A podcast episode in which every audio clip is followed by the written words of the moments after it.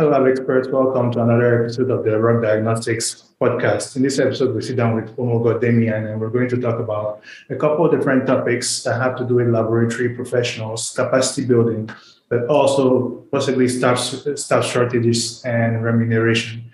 Those are extremely important topics that we all need to have an idea about, especially when it comes to capacity building in order to get better jobs, in order to be better people, in order to be better laboratory professionals. We need to develop our skills.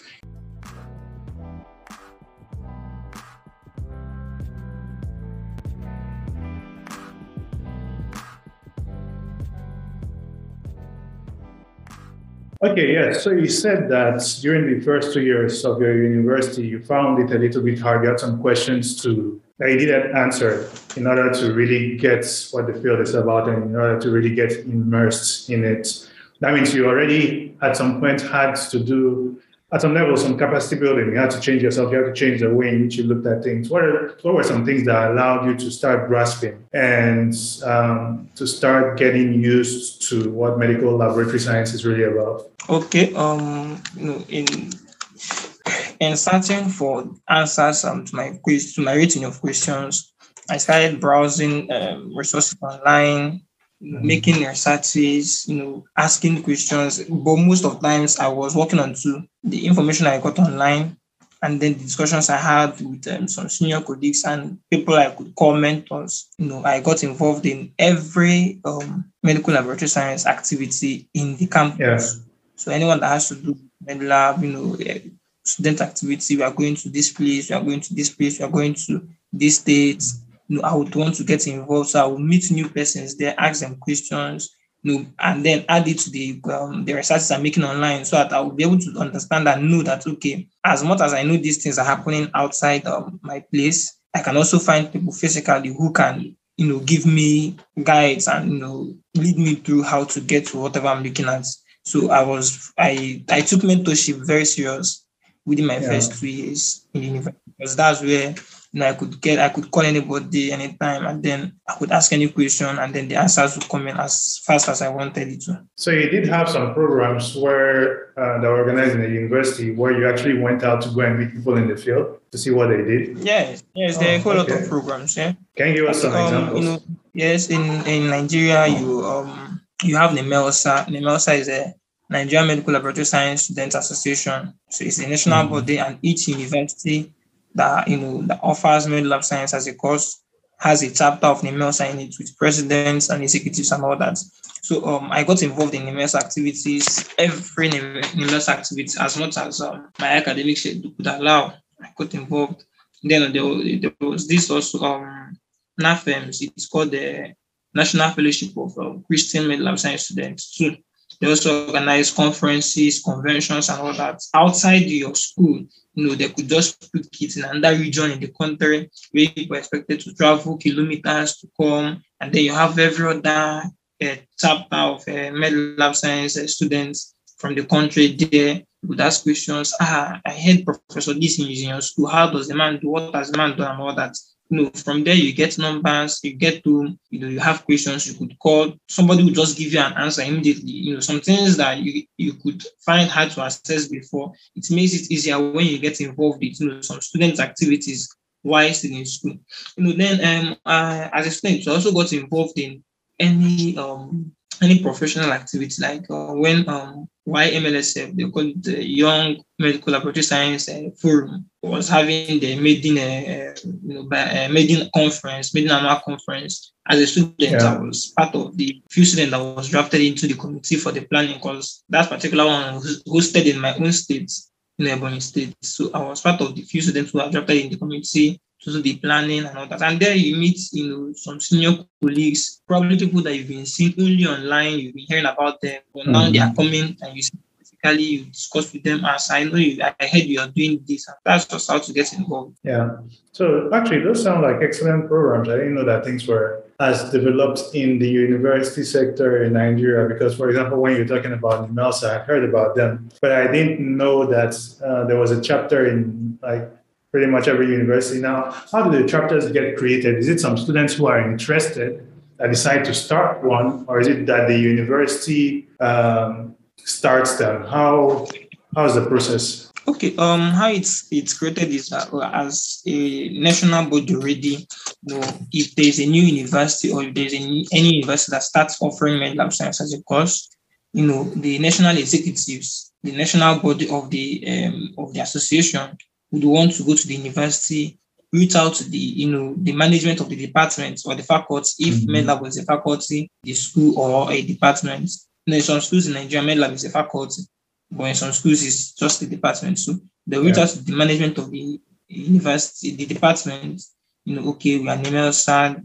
Oh yeah, this is who we are. This is what we do and we want to create a new chapter in this school, then the management of the department could lead them to some students, probably some course reps, and then some very few select students. You know, from there, they could organize elections, get students involved, they explain to them that this is what we do, and this is why you should be part of this and all that. And you know, students will be pretty much interested in uh, joining, in being part of what they do. Then yeah. the next thing, chapter is created, and it's um, enrolled into the national but same applies to NAFEMS too. Okay, I see. And so the students get interested, I'm guessing mostly because they have a network of people they can speak to, and then they can get to meet yeah. others who are also in the field. Yes, yes. All right. Now, you said one thing that was also very important to you in those formative years was um, internet resources and resources that you found online. What were some of those resources that actually helped you? Okay, um, you know, when um when I started as a researching, I was just, you know, I would just go to Google. When I started, you know, I would just go to Google and type med lab science. And yeah. then Google would bring me this more than 50 pages, you know, different articles and all that and all that. So sometimes I could leave what I was looking for and I would just be asking, you know, the rules of medical laboratory professionals in public health, the roles of med lab in this, the rules of that. So I could be getting articles know, from um, Google Scholar, Springer, ResearchGate, and all that. And you know, when I get when I run through these articles, I would also even find the names of some lecturers that I know or maybe I've been hearing about in Nigeria as one of the authors of these things. So I would want to okay. write down their names and know. And does that change as a professional? Or actually, before we get to that point, um, as far as capacity building is concerned, what are some areas you think professionals in Nigeria need some more help with as far as skills and competencies that are needed to be um, efficient on the job market? Okay, um, as far as that is um, concerned, professionals in Nigeria they really need um, capacity building, and uh, trainings and developments when it comes to you know the use of um, you know technical skills. Let me put it that way: technical skills, use of uh, machines, how to run through, you know, some of these uh, automated analyzers and all that, which mm-hmm. basically because of where we from and uh, where we are, you know, you barely can you know find any um, hospital around you that has that. So it's only when maybe you go to the capital cities and um, when, when you travel outside the country that you can have them. so if there are yeah. ways which you know probably in the training uh, curriculum or you know the formative years or the first few years of practice this person's lab professionals, like we can get access to some of these machines, even when you don't have to use them every time.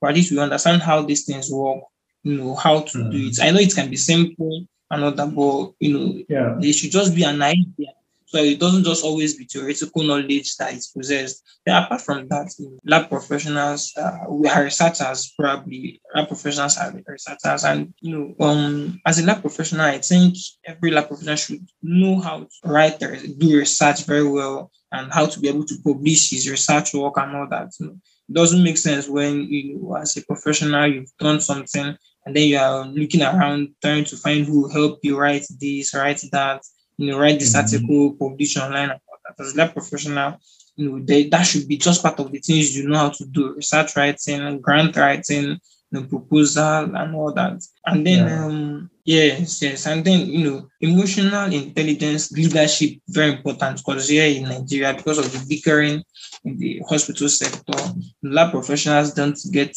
um, to really manage um, you know the the hospitals very well the way they should be. There. In fact, the management and leadership aspect of you know the hospital management is um, they are almost excluded from it. And you know, you find out that some of them don't even know they don't have the leadership skills, the team management skills, and all that. So this should also be part of the things that you know, in fact, lab professionals should just be prepared to own the world from the formative years. till whenever they come out. That at every point in time, at least even if you don't, even if you're not so good in all of them, you could always be found handy in some of these skills, even when you may not be a complete expert in all of them. But at least you should have, you know, very knowledgeable uh, idea about this, you know, how to manage this, how to run projects, how to manage projects. You know, organizations could be able to depend on you to handle their projects for them and all that. And you for the for the time being, you know, there is a very big gap between lab professionals and some of these things I'm talking about. Yeah. It's, it's very, I know Yeah, so some starting- organizations are coming. And I said going further, I know some organizations are coming up to change the narrative. All right. We'll come back to the organizations and talk about some of them. Before then, uh, going back to your first point about getting introduced to the machines and getting re- introduced to automation early, I also think that's important. But in some situations, you'll get so, for example, in the past, I've been in places uh, in universities, talked to some people where when you talk to lecturers about automation, they tell you, yes, automation, but it's simple. It uh, makes students too reliant on automation. And so usually what they want, what they push for is for the students to do the manual methods first. And then eventually when they get on the job, then they can move on to more automation.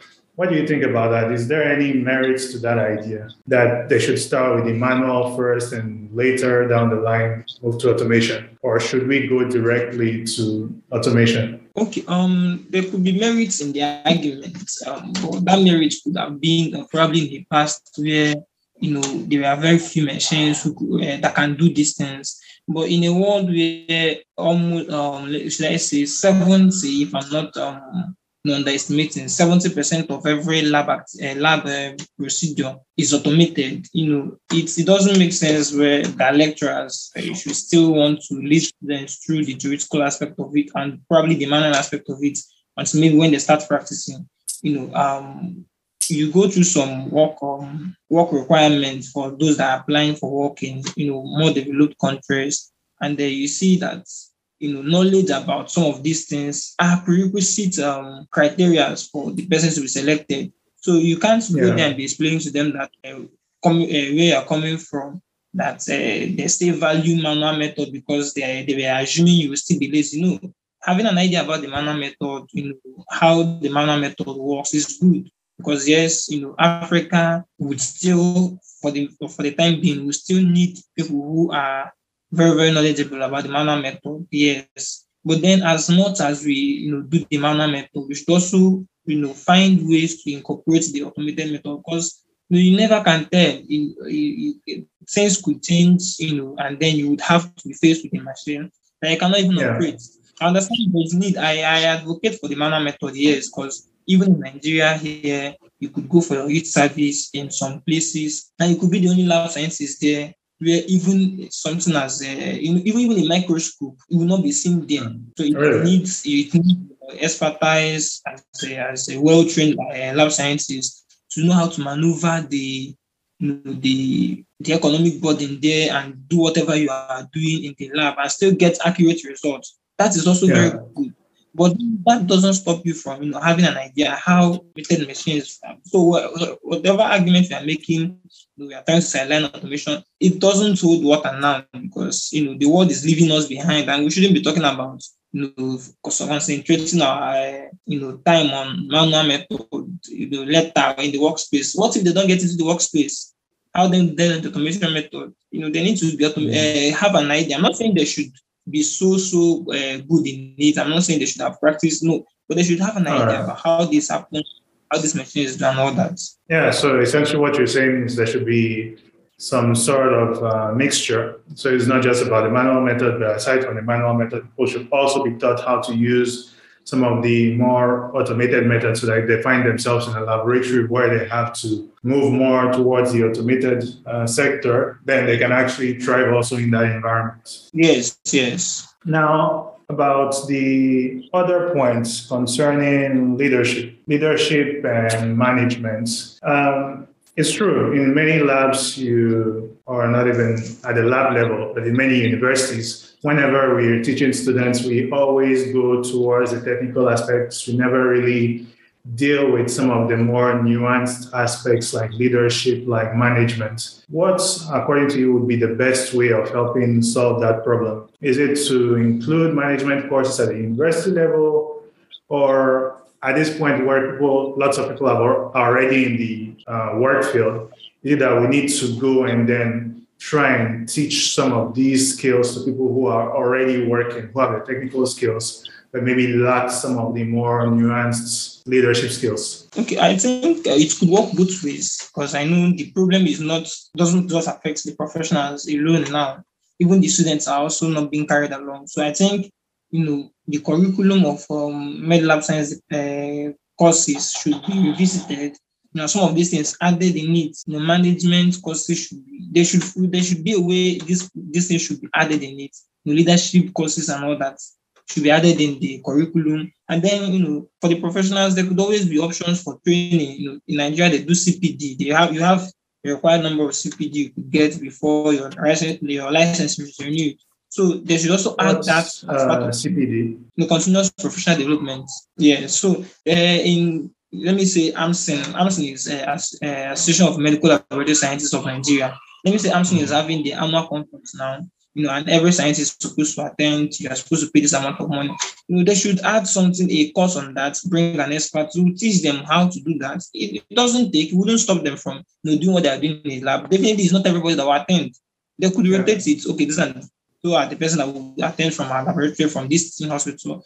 You know, before within the one, two, three years of continuous doing that, you know, they would get to know it. And then on the student aspect, it should be concentrated on, you know, on the curriculum because beyond the curriculum, every other thing you are doing is um should I say it's almost hampering on your academics. You know, for some of us that we're able to manage doing other things beyond what we do in school, you know, it tells on your academics very well. It tells on your class. Sometimes you have to miss classes to be able to meet up to these things. And uh, sometimes Yeah. your lecturers don't understand.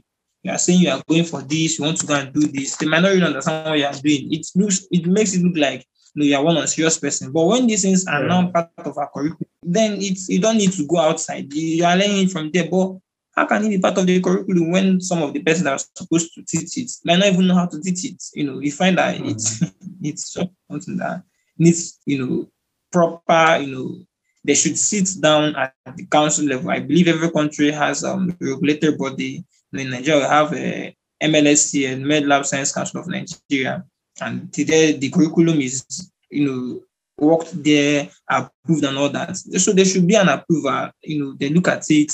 What are we adding? What are the things that are not even important again? There are some things in the, cur- in the Yeah. curriculum that are no longer important. This is 2022. There are some things that are no longer important in the curriculum. They should remove those ones and add new ones. You know, life is advancing and the beautiful thing is that lab science is one course that you know that is so dynamic and so improving. Like it improves every single day. So that we should follow up the trend and not just you know be watching it uh, unfold. We should follow up the trend every time it's improving you know try to catch up. And we should just play the catch up game with the course. Yeah, so yeah, it's true that we all have medical laboratory uh, bodies and associations around. So in Nigeria is the MLSC, and oh, maybe we need more young people Yeah. like you to try and get into the body to try and change things. What are, what are the what are the requirements to get into the I mean, to actually be part of the top administration of the association? Is it like a vote? No, no, it's not like a vote. Um, I can't, I can't remember how the stepwise, you know, process of getting into the top, or, or if maybe I will just ask around and then uh, saying like the the Mhm. professional union, that's the Association of Medical Laboratory Science of Nigeria. That one is Yeah. just once you get your license, automatic member. You know, so if you now want to Okay. contest for something, you run an election, you get voted for another. But for the council aspect of it, I think um, that should just be a recommendation from you know the university, state, and then the government. But the one I know very well is that um, the registrar of the council is appointed by the president of the country, and then yes, and then the few governing board members. Because um, the last uh, appointments, you know, it was announced officially. They were appointed, you know, they are recommended, and then the appointment. I don't know the stepwise um, process. Yeah. Now, even if the MLSCN is not doing that yet, you did say earlier that there are some organizations that are trying to change that. Uh, can you give us some? So, if there are people who are watching this and who would like to go and read more about those organizations, can you tell us a little bit about them? Okay. Um, Lead MedLab Africa is one organization okay. that is doing that. Um, uh, MedLab Kung Fu is one organization that is doing that. You know, Pegiso Consultancy is one organization that is doing that. Then um, I think um, um, I can't remember the fourth one, but at least I know four yeah. organizations that are focused on you know developing med lab scientists and students at the same time. So lead mm-hmm. medal, uh, lead med lab Africa, med lab Congo, Pekizo consultancy, they are doing pretty much well in, in that. So since leadership is extremely important, what are from what you've seen in labs over the years, what are some of the best leaders, some of the skills that they've had that you realize when you look back were extremely important to making the lab function? Okay. Um, you know, okay.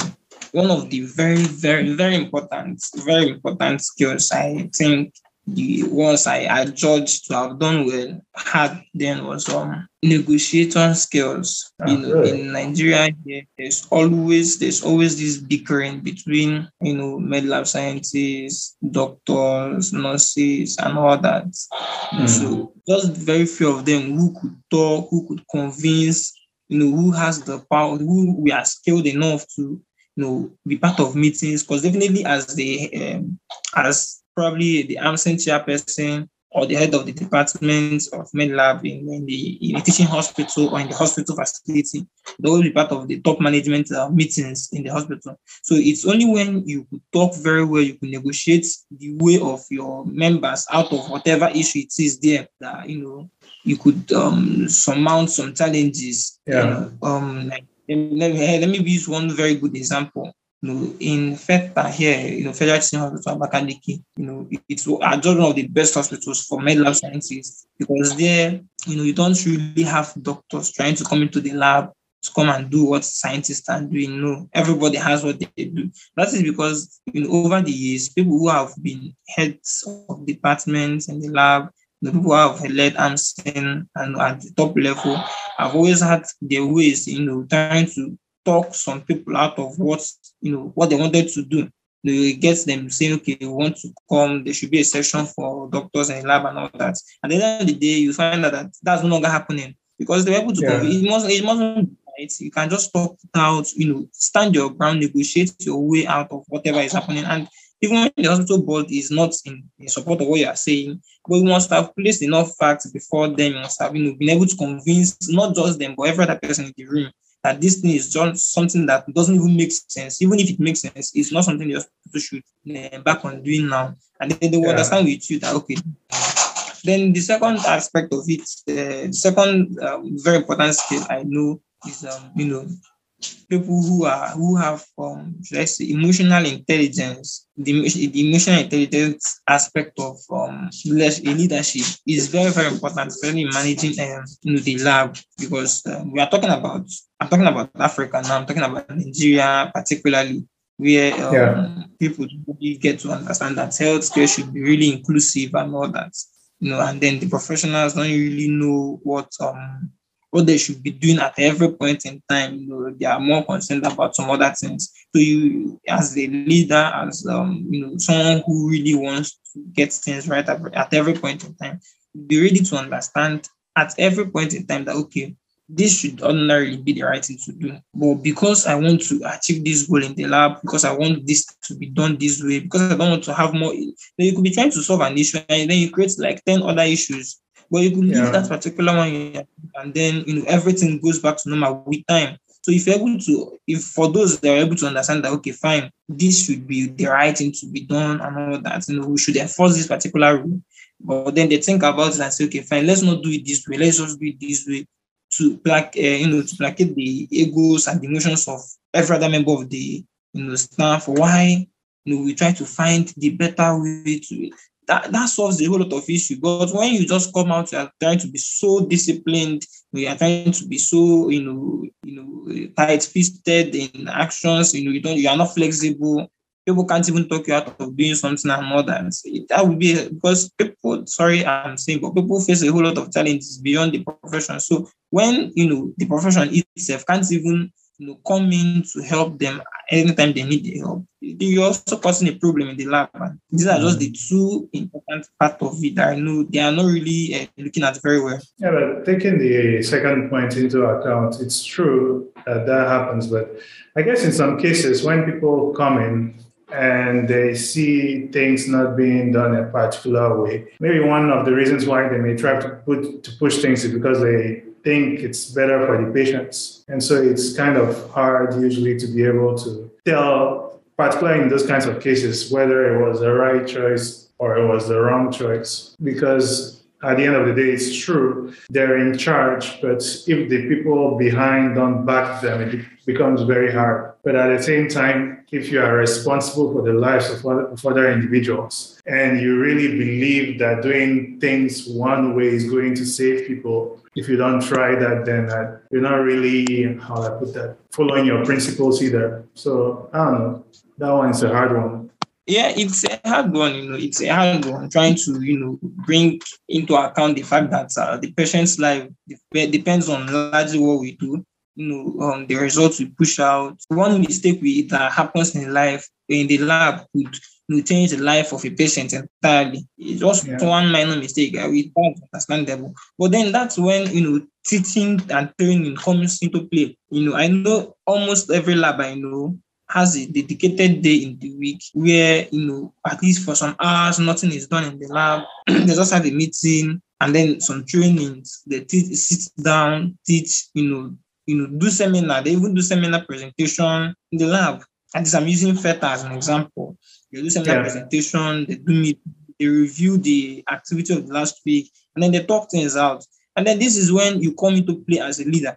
You utilize that opportunity because you know, apart from that day, every other day of the week, everybody's busy, everybody's trying to run shifts, do tests, pull out results, and all that. So every opportunity you have that day, you make it very good so that everybody could talk, we find the challenges in the lab, you know, the ones that could be addressed, you address them. So there are some persons who could be very good in uh, doing this, but they are not good in doing that. You know, it takes you as a leader who is very intelligent and you know, understanding of your work environment to find a way to shift, to rotate people, put the persons who are good in this, in this, and then find the persons who are good in doing something else to do that thing. You, everybody must not be there, be doing the same thing. You know, trying to rotate the work in the lab and then it's just it's it, I know that's why some persons shy away from leadership because the, the responsibilities are too much. But yeah. if you watch them manage them very well, at some point it might not even be you that is the leader that is doing this thing. It might even be every other person in the lab that is trying to help you because they know you're already putting in effort, you are not rigid, you are not you are flexible, they can approach you. There are sometimes that you know scientists in the rush, you know, in their fear to not make mistake in the, you know, in the haste to produce results that uh, the patient is treated, might run into mistakes. And so, if a leader that when people approach you and then you know you're always trying to find the way to blame, trying to you know shout and all that, they might be afraid to approach you with uh, problems. But if they find you very approachable, very good, you know, you can talk, you are considerate, they would always bring some things to you, even when they, they know you could have been angry, but they'll still find a way yeah. to bring it to you. When you address it and you know with the help of every other pe- uh, member of your team, eh, you cannot be the only person working there that is the leader. You must have other members who you trust their abilities and then their capacities too. They could, you know, find always find a way around this, and it happens very well. And that's why if you go to the labs, there are some units that perform better than every other unit, and it's not because that unit is simpler or anything. It just depends on how they work their, you know, the work attitude there. And that sometimes you could enter a lab and you see a HOD wearing a lab coat doing something on the on the bench. You ask questions. Ah, the person in the call, where's the person? The person went out to buy something. So what is HOD doing? He likes doing that. It encourages others. You even see them discussing and gisting, you know, do, they are doing cell counts and they are discussing and they are gisting. It makes it very, very, very lively. And then in you know in labs like that, even when there are issues, the issues will be so managed comfortably that it might not even have to escalate beyond the few persons that are aware about the issue. But when there is leader, there's a leader that you know tries to be very, very hard, you know, on the people, always trying to enforce principles and discipline without being considerate about the workers there. you know, some of these things, people might just be trying every time to meet up deadlines without, you know, without the work environment. The work environment will just be very toxic. Let me just put it that way. I see what you mean. Yeah, that makes a lot of sense. So, Damian, we're almost at the end of our time. Uh, thanks a lot for being here with us today and for talking to us. Um, do you have any last words for anyone watching this episode? Okay. Um, I don't know. If, I don't know how far this is going to go, but I just want to encourage the MedLab science students wherever they are in Africa, particularly where you know we are still trying to grapple between you know our economic um, economic should I say economic burden and you know the burden of healthcare. I know healthcare is burdensome, especially if you work if you work in public health, you know that healthcare is really, really expensive and all that. So for the med lab science students, I just want to encourage them anywhere they are that they should, you know, not be confined with whatever they see in the immediate environment. You know, maybe your school, in your whole, in your entire uh, department, there could just be just one microscope for like 300 students and all that. Uh, MedLab is beyond what you see in your school. That's just something I tell my friends. The MedLab is beyond what happens in your own school. You know, what happens in your own school might not even be part of what happens in the MedLab in the MedLab profession. So just do what you yeah. can there. Try to make researches, ask questions, reach out to people whose uh, whose passion is to you know increase the capacity and the professional development and even the public appeal of the profession. Reach out as much as you can, get an idea of what happens in the laboratory world outside your environment, outside your school, and then you could do better. And then to the professionals, I would always want to encourage them. You know, we are like we say down here, we are the bedrock of modern medicine. You know, patients' lives depends on us the hospital depends on us, on our accuracy, you know, on our discipline and all that. So we should always, as professionals, do everything we can to represent the profession very well. And then we should be intelligible, like we should be very, very intelligent and you know, very exposed so that at every point in time, you know, we could always represent the profession very well and then you know bring the best out of the profession.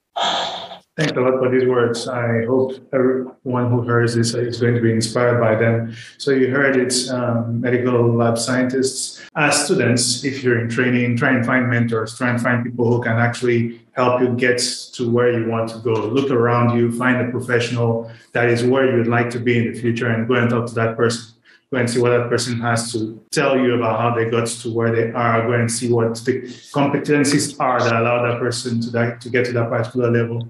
And if you're a professional, we need leadership in the skills in the field. We need more leaders. So if you can represent the can represent the sector, do everything you can, try and learn new skills to be able to more to be able to be more adaptable try, if you're not yet used to automation, to learn a little bit more every day about automation, about machines, about how they work, how they can make our lives, our work more efficient, how they can make us even better medical laboratory scientists. Thanks a lot for listening today and see you next time.